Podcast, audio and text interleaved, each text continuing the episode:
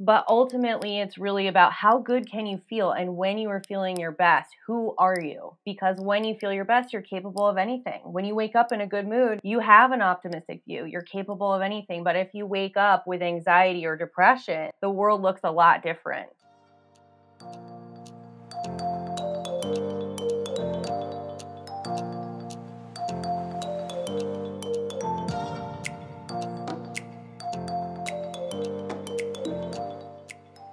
Hello, you're listening to the Real Health Real Talk podcast. As always, I'm your host, Ebony May, and this is an interview with Dr. Sarah DiFrancesco. Dr. Sarah is a naturopathic doctor licensed in acupuncture and expert in holistic solutions for anxiety, digestive problems like IBS, and its impact on brain health.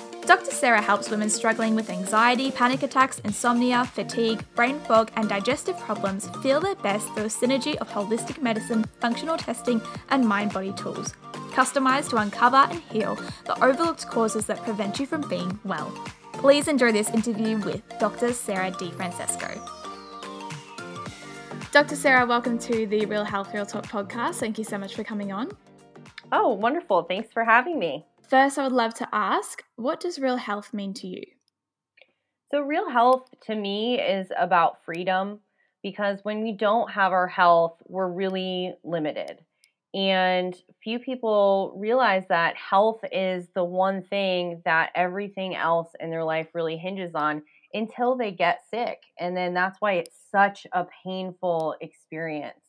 Because in most cultures right now, we just don't have, you know, the the um I guess the knowledge or really the structure to think about health as something that we need to protect and something that we need to educate ourselves about. We are just sort of going through our lives, and then when we get sick, it is just such a, a huge deal for people because, in general, our society is not giving this health education up front. So then when people get sick, they're really surprised. And then all of a sudden, especially when we're talking about anxiety and brain health and mood issues, it not only takes away people's ability to go out and do the things that they want because they're feeling fatigue or they're not getting sleep at night, but also makes them feel shame and it makes them feel like they're not good enough and it really takes away their confidence. And when that happens, we have brilliant, intuitive women out there who, when they don't have the health that they want, their freedom and their ability to show up in their lives as that smart, uh, intense, passionate person, it goes away. And mm-hmm. so to me, health is really about freedom. It's not about looking the best. It's not about being perfect. It's not about, you know, having the perfect lab values. It and all those things might be great. They might be part of you know your goals for some of you who are listening. But ultimately it's really about how good can you feel and when you are feeling your best who are you? Because when you feel your best you're capable of anything. When you wake up in a good mood you have an optimistic view. You're capable of anything. But if you wake up with anxiety or depression the world looks a lot different. So that's what it is to me yeah, that's I find that really really interesting. I ask every guest and yeah, that's a really unique answer. I'd like to now just touch on a little well for you to touch on a little bit about what you do and I suppose how you got into your career. Oh, sure. So, I'm a naturopathic doctor and licensed acupuncturist and so I work with people primarily women who are dealing with chronic health issues and I really have a passion for helping people who have mood issues especially anxiety and panic attacks, because it's something that I actually experienced myself. And I went through, you know, naturopathic doctors, functional medicine practitioners, acupuncturists, and they all helped me to the best of their ability. But there's a lot of gaps in even holistic care when it comes to anxiety, and a lot of things are overlooked. So for me, this all began actually when I was already in medical school. So I had already made the choice to become a doctor. And I actually have panic attacks that run on one side of my family. So there is a genetic unknown factor that was there. And um, usually in my family, people did not develop panic attacks until they were much older. But I was the first one to go to medical school on that side of the family.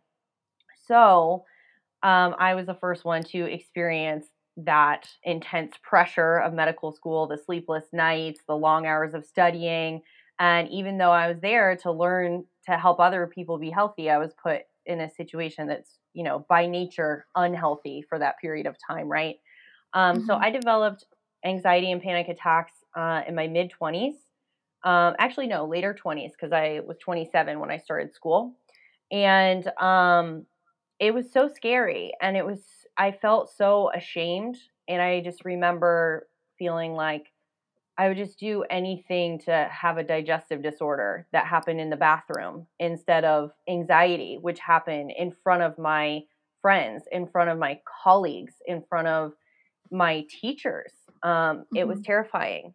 And so, you know, I tried things like different supplements and different herbs. Um, but none of my doctors really asked the question that I ask now with all of my patients and that is why did this happen in the first place? Because it's one thing to say, hey, you have anxiety, maybe something like L-theanine or GABA or chamomile or lavender, you know, all these things that can calm anxiety. It's one thing to say, hey, you have anxiety, maybe this would help, right? Because we all need a band aid. And especially if you have anxiety, you want to get some relief quick. And that's very mm-hmm. important. But we also have to ask why would this happen in the first place? Why would the body do this? Because the body is never wrong and our symptoms are not trying to hurt us. Our symptoms are there to just tell us, hey, there's an alert here. We need to check out what's going on and give the body what it needs. So, you know, I went through this for several years. And then finally, I found that my root causes were actually that I had celiac disease, which is why it ran in my family. And then others in my family confirmed that they also have celiac disease. Um, I also found out about how the brain is affected when there's a traumatic brain injury and how this causes gut inflammation and brain inflammation, something I had never learned about in medical school. So I learned that later in um, my postdoctorate work in my continuing education. And for me, I had also had a traumatic brain injury when I was a kid in a horseback riding accident. So, you know, these are the types of things like these genetic disorders or these things that happen way back when that you you don't think are connected to what's going on with your health now. Um, these are the things that our practitioners really need to be listening for. Um, for me, another thing that was going on was I actually had a I, I had chronic digestive inflammation, even though I didn't have any overt digestive symptoms. So there's also this huge gut brain connection, which we'll talk about today. And so for anyone who's listening out there, you know, when you're looking for a holistic practitioner, um, you want to know not only that they have skills in nutrition and lifestyle and can coach you through all of that and get you the right diet and the right plan. Um, you you not only want to know that they have experience with supplements if they're recommending them and they know how to make you a customized plan, but you also I think most importantly want to know that the practitioner is really looking for the root cause and they're asking you questions about when did this start? When was the last time you felt well? Um, you know, what was your health like as a child? What were some of the major, um, you know, issues for you as a child? Because just using myself as a case study here, I never thought of myself as an unhealthy person until all of a sudden I had anxiety and panic attacks. And I went, well, where is this coming from? This is weird. I thought I was perfectly healthy because in my head, I hadn't connected um, the horseback riding accident and the traumatic brain injury because at that time there was no education about that even for doctors. It was like okay if you check out at the emergency room you're good right? No and mm-hmm. nobody ever talks about that. Um, so yeah we have to dig deeper and we and we really have to do better. So for me i use all of my naturopathic and you know acupuncture and chinese medicine training and really infused it with my own experience because me as a patient, I saw the gap that was there because everyone just wanted to calm me down. but no one took the time to understand why my nervous system could not be calm. And that's the question we really have to ask when we're dealing with anxiety. So you said that you saw quite a few professionals at that time. How and I know that you a lot of your practice is looking at things holistically. Did you have to do that for yourself when you were the patient or how did you come to look at that and you know tie in the celiac disease and your horseback riding accident? How did that come to be? Yeah, so um, because I was a medical student at the time, it was a collaborative effort. So it was like, okay, my doctors were helping me, they were making their suggestions, but actually none of them tested me for celiac disease. None of them connected that gluten is a problem to the brain. Um, and I had not yet tried to remove gluten from my diet. And I totally was one of those people who thought, oh yeah that's a fad diet. I mean we're talking this is like 10 years ago now. So mm-hmm. uh, it was quite a long maybe 12 years ago. Um, quite a long time ago now and so it was you know even more of you know people were skeptical about it then and i was certainly one of those skeptics. So i was you know the classic patient who thinks i was trying everything. I was taking all the supplements and going to my doctor's appointments um, but I really hadn't looked at gut health and I hadn't looked at some of the root causes. And what few people know about gluten, so whether you have celiac disease or whether you have a gluten sensitivity, so to back up for a moment, a celiac disease is when you actually have autoimmunity. So that is when if you are exposed to gluten or wheat, then what happens is your immune system starts to attack your small intestine mucosa, so the lining of your small intestine. And um, if you think that that might be going on for you, you can talk to your practitioner about ordering a blood screening test, which is the first step to diagnose celiac disease. And from there, if they if your blood test comes back positive, then your doctor will recommend the next step, which in the standard of care is to um, get a scope and a biopsy to actually look at the small intestine and biopsy it and see if they can see the signs of celiac disease, which would be the um, mucosa actually looking like it's breaking apart. So it causes the tight junctions of the small intestine to pull apart. So that's celiac disease. Now, say you get the celiac disease screening on the blood test and it's it's negative. So there's lots of false negatives, meaning it's not a very good test. So a lot of people take it and then they say, "Oh, well, it came back negative, so gluten is not a problem for me." So that's not true. Once you have the celiac disease test, even if it's negative, then you want to talk to your practitioner about potentially cutting out gluten for a period of time to see if you feel better. So lots of people will come back celiac disease negative, but then when they uh, actually uh, they take out gluten for 21 days or more, they'll actually feel better. And this is gluten sensitivity. Now, what's important to know is there's no difference between celiac disease and gluten sensitivity in terms of the symptoms that you feel.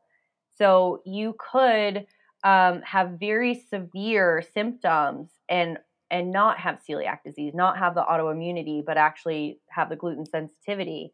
Um, and you could have more mild symptoms and actually have the celiac disease. So, um, you know, the symptoms are different for every person. And this gets overlooked a lot because no one looked in my case, for instance, and no one looks in a lot of cases that you know come to me in my clinic because um, th- they hadn't looked before because the person didn't have overt digestive symptoms. Now, with anxiety, the reason that gluten is such a problem is through the gut's influence on brain health and nutrition and inflammation. There can be a lot of um, inflammation that is communicated to the brain through the vagus nerve and the vagus nerve connects the brain and the gut. But also, another mechanism is that gluten really agitates the thyroid. And if the thyroid is not working well, that can also cause mood issues and brain health issues, especially anxiety and depression. And then the third one that um, I rarely hear talked about, and this is really overlooked, is that gluten can also directly agitate inflammation in the cerebellum. And the cerebellum is part of your brain that is all about balance. Now, we think of it mostly in terms of the balance in um, in terms of the physical balance. So this is what's being tested if you ever see someone who is taking a drunk driving test and they have to prove that they can walk in a straight line and that they have coordinated movement and all of that. But that's only 80% of what the cerebellum does. Or I'm sorry, that's only 20% of what the cerebellum does. The other 80% is all about how it coordinates emotions and thoughts through the limbic system and through the frontal lobe.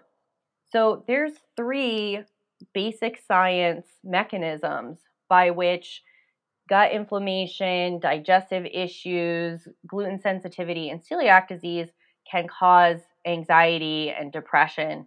And few people really know that. So, um, you know, this is again why it's very important to work with a practitioner um, or be educated about these root causes so that you know what to look for. I want to just backtrack a little bit. You were speaking about when you did have those um, those panic attacks when when they were first starting to happen. You experienced a lot of shame around that, especially because it wasn't something that was happening in privacy; it was something that was happening in public.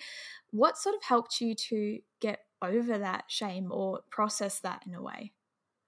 Yeah, so actually, some of the first things that I tried were mind body techniques. So I learned what my triggers were, and this is something that I teach my patients as well. It's like, okay, what are your triggers? When are you more likely to experience it? And then how can we build a plan around that um, so that you are basically calming yourself leading up to that event? You have extra tools at your disposal during the event and you start retraining your brain that this is not some this is not a trigger but this is actually your happy place eventually that's where we want it to go um, mm-hmm. you know so a lot of things that i see out there are a lot about avoidance and that can definitely help at first so i would be triggered um, i mean mainly my panic attacks would happen with a sort of constellation of things going on. Um, if I was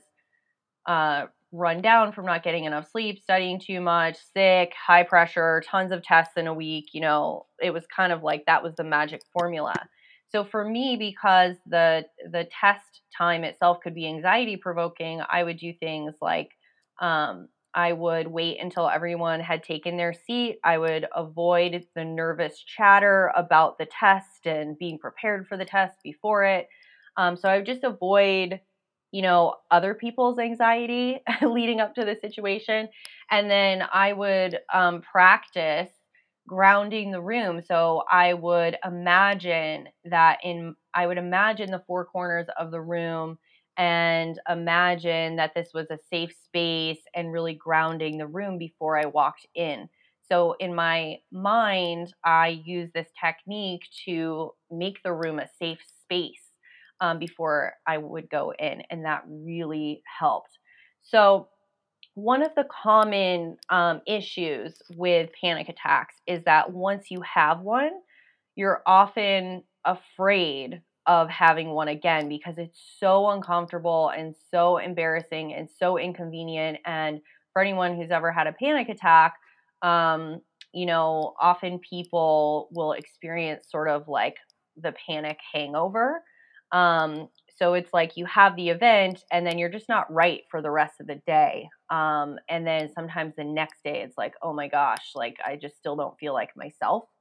Um, so what can be helpful is to create tools to make sure that we can avoid a panic attack and make people feel confident that they'll be able to avoid them. Of course, this is, you know, technique that we use while we're working on the root causes because again, with anxiety and panic, we have to make sure that we get the relief up front and then we um, you know, work on the chronic issues and imbalances that are causing it long term so that people no longer have to just rely on these tools but they're they're very important and very effective in the beginning So um, we have to find the thing that makes you that um, makes you feel a bit more calm. So in the beginning, for people, sometimes that is, um, you know, certain herbs like ashwagandha or skullcap, which is a calming herb. So ashwagandha is an adaptogen, and um, we do have some studies about it being calming for anxiety. And then there's also a class of herbs called nervine herbs. So skullcap and passion flower, um, they are all types of nervines that calm the nervous system. Um, so we have to find something that works acutely for people, meaning that if they start to feel anxious, they can take it and they'll feel a little bit better. And in the beginning, that might be medication for people um, if they've been using that. There's absolutely nothing wrong with that. So I want to make sure to say that is um, there's nothing wrong with using uh, medication if you need to. And, you know, most people who come into my office, they've been using medication and they keep increasing the medication, but it's just not working for them. Um, they're not getting the relief that they want, so they're they're seeking another approach. So sometimes, if um, say someone is already prescribed to an uh, anti-anxiety medication that they can take acutely for panic, um, what we'll have them do is carry the medication or the supplement, whatever it is that they need with them. And just one dose in a little box, especially if it's, you know, capsules or something like that. And sometimes just knowing that they have it on their person and when they start to feel anxious, they can actually reach in their pocket and touch it and know that they have it if they need to take it. Um, they can actually, in the case of the medications, shake the bottle um, and that will sometimes calm themselves down just knowing that, hey, you know what? The worst case scenario is that I take my supplement or I take my medication, it's all going to be fine. So, you know, really um, creating behaviors like that where um, we are prepared for the moment and there's things that we can do to interrupt that moment. So that's number one. Um, you know, the next thing is to um, use some of these mind body techniques. So, grounding the room, um, which you know, basically how you would do that is imagine the four corners of the room and pulling them all in and taking all of that anxious energy and letting it just go right down into the core of the earth and just leave the room and be dissipated. Um, also, imagining like if you're anxious about something in particular, imagine that thing or that person that's that is agitating you a little bit in a mm-hmm. bubble and just pop the bubble and then pop the bubble again. So we can sort of um, you know use some of those tools. Um, and then another one that's really helpful is to make sure that um, you start to use your other senses. So, uh, a lot of times it's like we get these racing thoughts that are happening, and you can actually disrupt that with number one, your breath. So, you can start breathing, matching your inhale to your exhale nice and slow, and then go ahead and, you know, feel something near you smell something near you, see something near you. So there's a game of fives where you can name five things for each of the five senses, and that can actually take you out of it and distract you. And then my favorite, if it's possible, now I coach people a lot through doing things like flying and going through the airport. So this is not always possible. Um, but if it is, then then getting outside and getting your bare feet on the ground can really dissipate the anxiety because it actually gives you uh, a boost of um, antioxidants through your um, through the touch to the ground.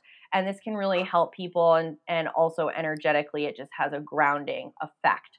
So there's lots of things that we can do and actually one of the things that I know we'll link in this podcast is I have a guide for everyone about my five best strategies to to calm anxiety instantly because that's definitely the first step in getting a hold of anxiety. So we can definitely share that. Um, but the key thing is for people to experiment with these different mind body techniques to find the ones that work best for them And then we actually build a specific formula for each person so that they know when they get into these situations exactly what works from that for them and um, exactly how to stack these mind body tools to get the best effect and avoid having that panic. And it also uh, really works because, again, once you've had a panic attack, it's so scary. It makes you more anxious thinking about, oh my God, I'm, that might happen again. And what if that mm-hmm. happens at work? What if that happens when I'm, you know, trying to get on a plane and I have to go somewhere? Something like that. That can be extremely anxiety provoking. So when we um, create a routine for that person, now they can feel like, oh, I have a tool that will help me avoid this situation. It will help me calm my panic attack. And I want to be clear too, because we really don't want to suppress panic attacks that can actually make people feel worse because um, for some people, it's like, oh my gosh, my anxiety has been building, building, building, and then boom, panic attack. And even though it's awful and terrible, they may feel a little bit better afterwards. It's almost like a catharsis. So we don't want to suppress because that can make people, um, you know, feel worse, especially people who are highly sensitive. So we want to make sure that we're working with the body, we're working with things that help people feel like they're discharging and moving that energy out and balancing the nervous system instead of suppressing the nervous system. Except in the case where it's necessary, you know, for people to use a medication, and that's an okay place to start. We just have to figure out what's going to work for them long term. Okay, so I love that you touched on a few strategies there. I wanted to draw back a little bit to something else that you were mentioning. So, obviously, a lot of your practice goes back to the root cause. And you were able to, when you sort of thought about it, you sort of had these few things that you could think, oh, maybe that's, you know, part of the root cause. Maybe all of those add up together. What about for some people who are experiencing anxiety who can't really think of any other reason why they, they, they can't find their root cause? Yeah, so, you know, I think there's three stages to healing anxiety. And this is what I really want to teach people because there's things you can do right this moment, like some of the mind body tools we just talked about. You can do them right now while you're listening to this podcast. And that's actually what's so cool about the nervous system is that the nervous system can respond instantly. So you can calm your anxiety with your breath. And you're actually doing that through the vagus nerve. And so you're actually benefiting both your digestive health and your brain by doing that. And so we have to get the anxiety under control right away with these mind body tools and with, you know, certain supplements and strategies like that. Um, the next step, step number two, is to get the nutrition in order. And the reason for that is one of the most common causes of anxiety is blood sugar issues. And the reason that is, is because when our blood sugar is too high, too low, but most often what I see is it might be normal on the blood work in terms of the standard range, but it's not optimal. Um, and these are people who have a totally normal hemoglobin A1C, so they're not pre-diabetic, they're not diabetic. Um, although if you know you are suffering from either of those conditions, then that can exacerbate anxiety, absolutely. But for a lot of people, they don't have any frank um, blood sugar issues or any diagnoses around diabetes. Um, but what they do have is they have a functional fluctuation of blood sugar that is causing a problem. So when blood sugar fluctuates, you know, when we think about blood sugar being too high, what is happening there is then insulin comes and takes the uh, glucose out of the blood and goes to store it. So everyone has probably heard about that. But what you may not have heard is that when blood sugar is too low, it's actually cortisol, which is our stress hormone, that comes to the rescue. So when the reason that is important is because cortisol is going to make you is going to you know basically um, you know, release this spike of glucose into the circulation and it can cause anxiety, racing heart, racing thoughts, you know, this energy, this frenetic energy that people feel. because cortisol is there to keep you safe and get you out of a situation when you are in danger. So it gives you, it puts you into that fight or flight mode of your uh, nervous system. And this is a major cause of anxiety that few people realize. So when the blood sugar is not stable throughout the day and not balanced throughout the day, this is going to cause higher cortisol. It's going to cause blood sugar fluctuations. It's going to cause insomnia, trouble sleeping, whether that's falling asleep or staying asleep. And then it's this vicious cycle because the the less you sleep and you know the lower your sleep quality, the worse your blood sugar is. The worse your blood sugar is, the more, you know, cortisol you're going to have and then, you know, the more cortisol you have, the more anxiety you're going to have. So they all affect each other. And so one of the best ways is to actually start getting your nutrition in order, make sure that you're eating enough protein at each meal.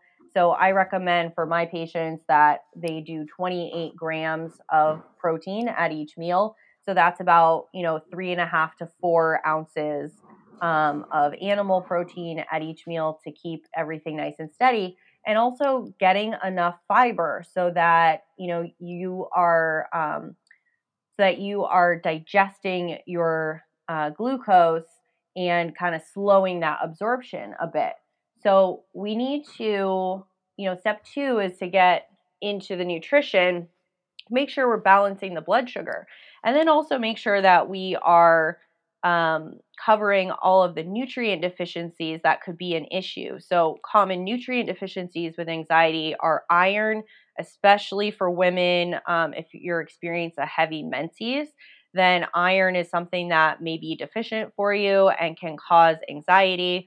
Also, B12, B6, folate, magnesium, and also zinc. So these are things that we can get in whole foods. So we can get our magnesium from our leafy greens. We can get iron from, you know, red meat and also cooking in cast iron skillets or using the cast iron fish in your soups. Um, and then the B12 um, also from meat, and then the folate also from greens. So we really need to get the nutrition in order for a lot of people that may be everything that they need. So, using the mind body tools in step one, and then in step two, making sure that they have all of their nutrition in order, which also is really going to balance out hormones for them. Um, so, I actually have a course coming out, um, which is everything that my patients do in the first 30 days of working with me. So, you know, the third step is really to work with a practitioner if steps one and two are not working. Um, because if you've been doing all these things with your nutrition and working on your lifestyle and removing toxins from your environment, but you're still not getting where you want to go, then now it's really time to look at well, what is going on for you personally? Because, um, you know, for some people, maybe it really is their food and maybe it's gluten for them and iron deficiency and all these types of things that could be balanced out with a healthy diet but maybe their iron deficiency is actually so severe that they need, you know, iron supplementation or they need to really balance out their hormones to stop the heavy menses and stop, you know, losing iron all the time. So then we have to really get into what's going on for the individual. Um, and that's where I like to do blood testing to look for nutrient deficiencies and look at what's going on with the immune system and inflammatory markers um, and then we also will do digestive health testing. So I love to do a stool panel for people because a lot of times when there's anxiety and and chronic inflammation, a lot of times it's actually coming from um, you know, bacterial infections, yeast infections, parasites, and sometimes even worms. So, you know, from from there, you know, if the nutrition and lifestyle hasn't gotten you to where you want to go, you may need more guidance to work with a practitioner and you may need some of these, you know, advanced testing and someone to really look at your case and figure out what the root cause is for you. But there's certainly a lot of things that you can get started with on your own. I think that that's really empowering. I think having anxiety is quite disempowering. So the fact that you can feel like you're there's things that you can do yourself and that you've got almost a checklist to sort of go through process of elimination is really really great. And I think something tangible that listeners today can take away. Um, so thank you for talking about that at the time of recording, there's a lot going on, and I think you know a lot of people are working from home. If you're not working from home, perhaps you're you know you're still not being able to see your friends. You might have lost your job, so the, all of those are quite anxiety-inducing situations. So, what advice would you give for those people? Yeah, so I think it's important to note. So here in the United States, anxiety is the number one um, cause of disability among adults. And I think the statistic is now somewhere between 40 to 50 million plus people um, are dealing with anxiety. But even more than that will experience anxiety at some point in their life. Um, and that is because there's a lot of things in life that can trigger feeling anxious, whether or not you deal with chronic anxiety. So it's kind of strange because it's something that makes people feel alone and embarrassed and ashamed, but yet everyone has been there at some point. It's just people don't talk about it. And that's part of the stigma of quote unquote mental illness.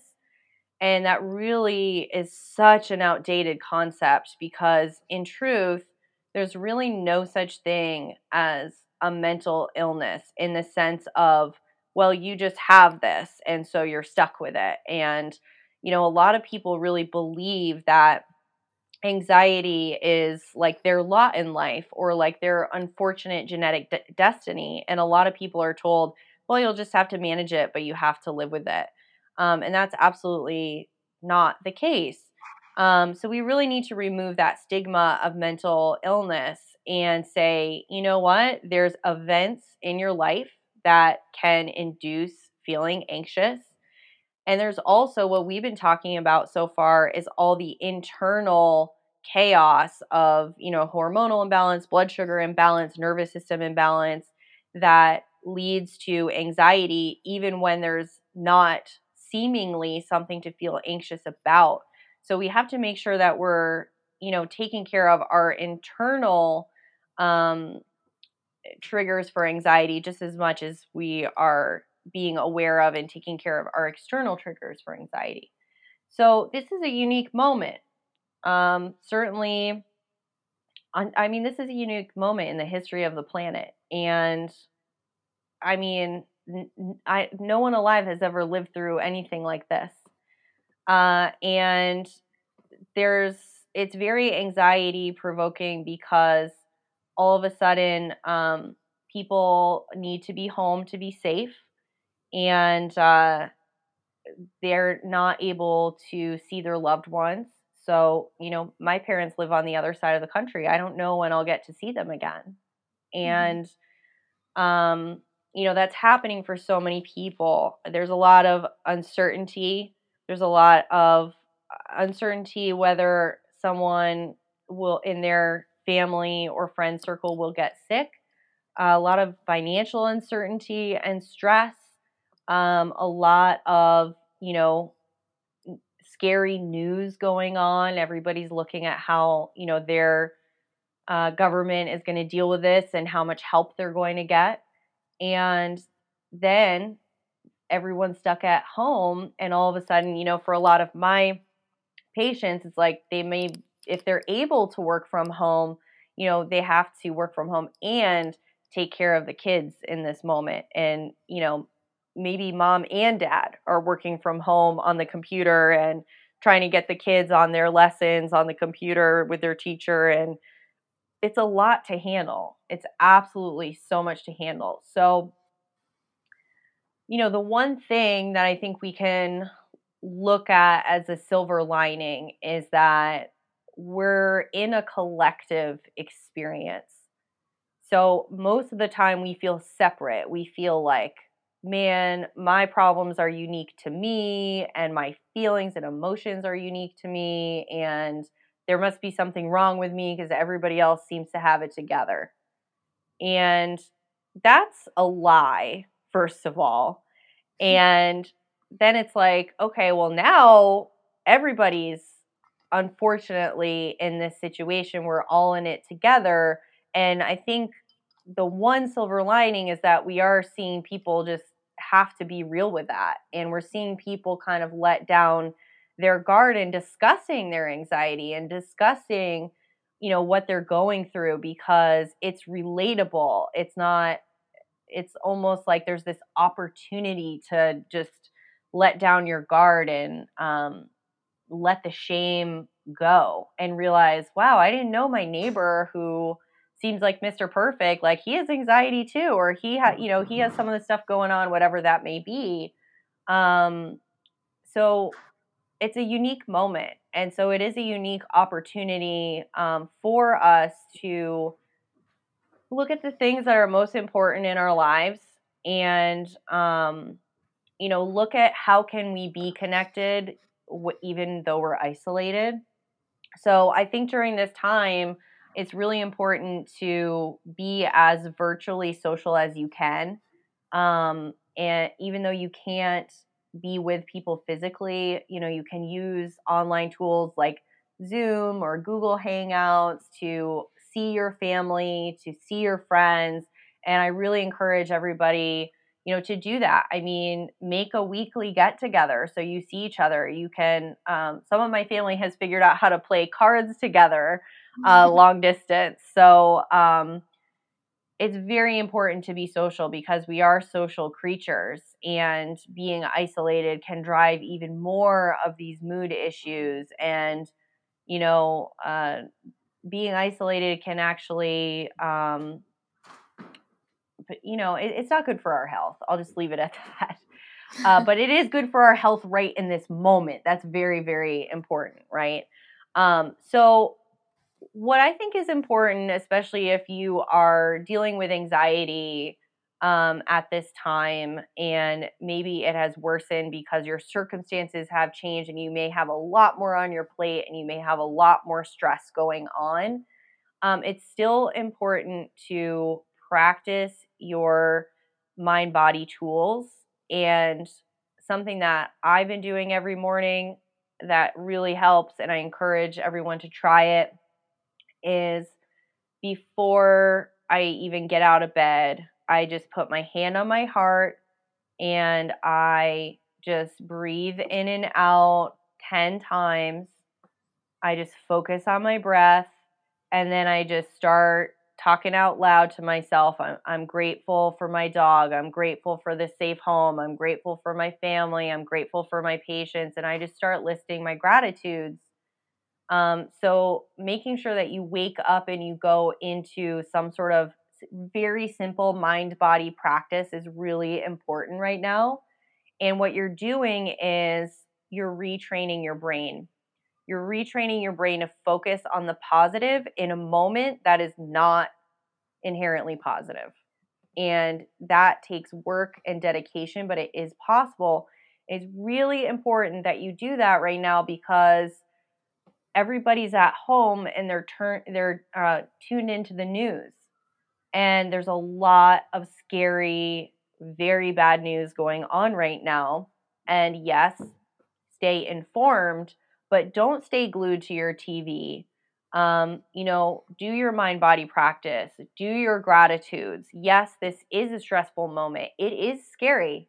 Absolutely. I'm not sugarcoating anything but i am saying that in the face of you know such um, a dire situation globally we really have to prioritize taking care of ourselves and of our nervous system because when you turn on the news and you see what's going on absolutely that spikes your cortisol right there and that's leading to an imbalance that may cause sleeplessness and the blood sugar issue and the you know uh, the anxiety the next day. So it's a vicious cycle. So, um, you know, the other, I think the other part is take a moment, take an hour, do what you need to do, watch the news and cry. You know, let it out. Like, this is not about, hey, you just have to be happy all the time and we're just to, you know, put mind body tool band-aids over things that are scary and things that are real and things that we need to be paying attention to. Um, so if you need to let it out, schedule that time too. Um, schedule a time to just let it out and cry. Schedule a time to, you know, make sure that you can bring your nervous system back to where it needs to be so that you can show up for the people in your life. Um, something else that is really important is to just be moving your body a little bit. So, you know, exercise is one of the best things you can possibly do for anxiety, and it doesn't have to be complicated. Um, I love to do squats. That's one of the things I love to teach patients is just do 10 to 20 squats per day. Um, it's not a whole lot, but it does exercise your legs. And there's, you know, some research that suggests maybe the leg exercises are some of the most beneficial to the brain. So that's pretty awesome. Um, you could do your squats and do your gratitude at the same time. So I love to stack tools like that so they can be efficient for people.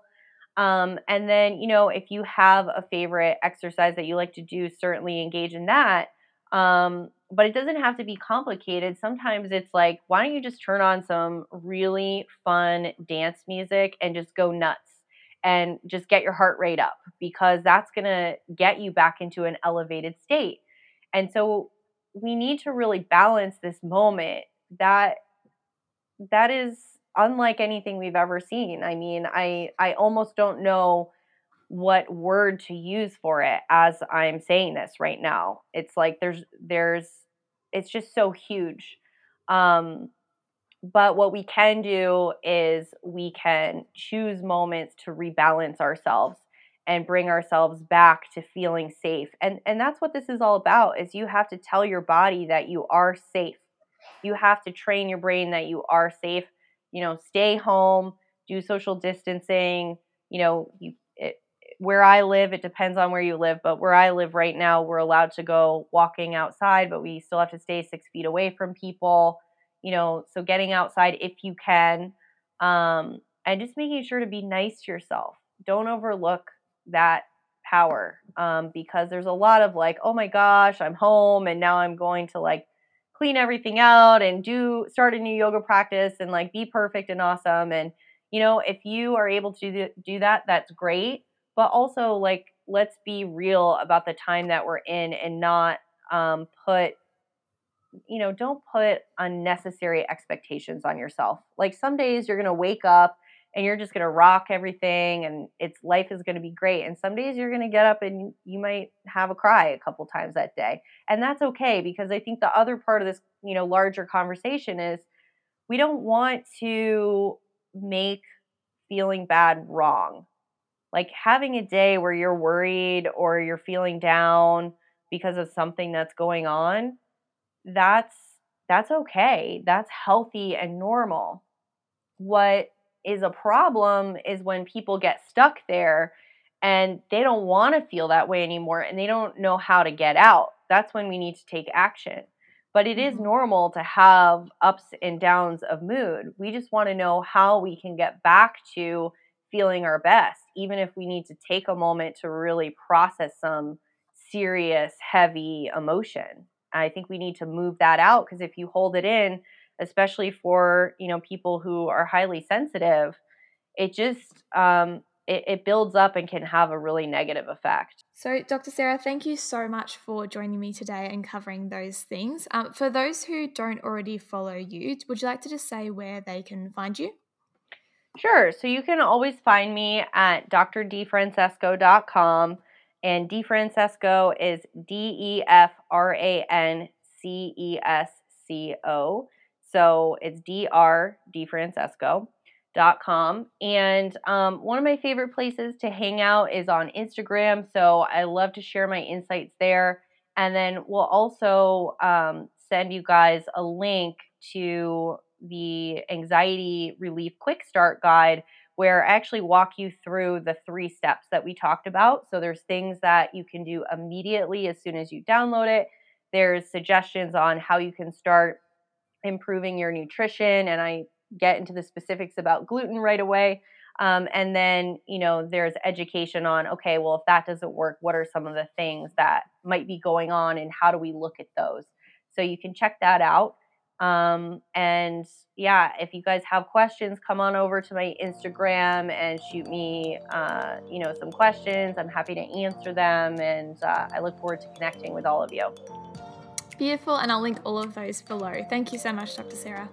Oh, you're so welcome. Thanks for having me.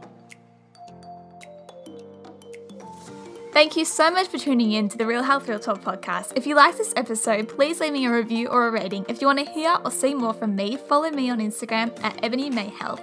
I look forward to speaking to you in the next episode. Until then, I wish you happiness and real health.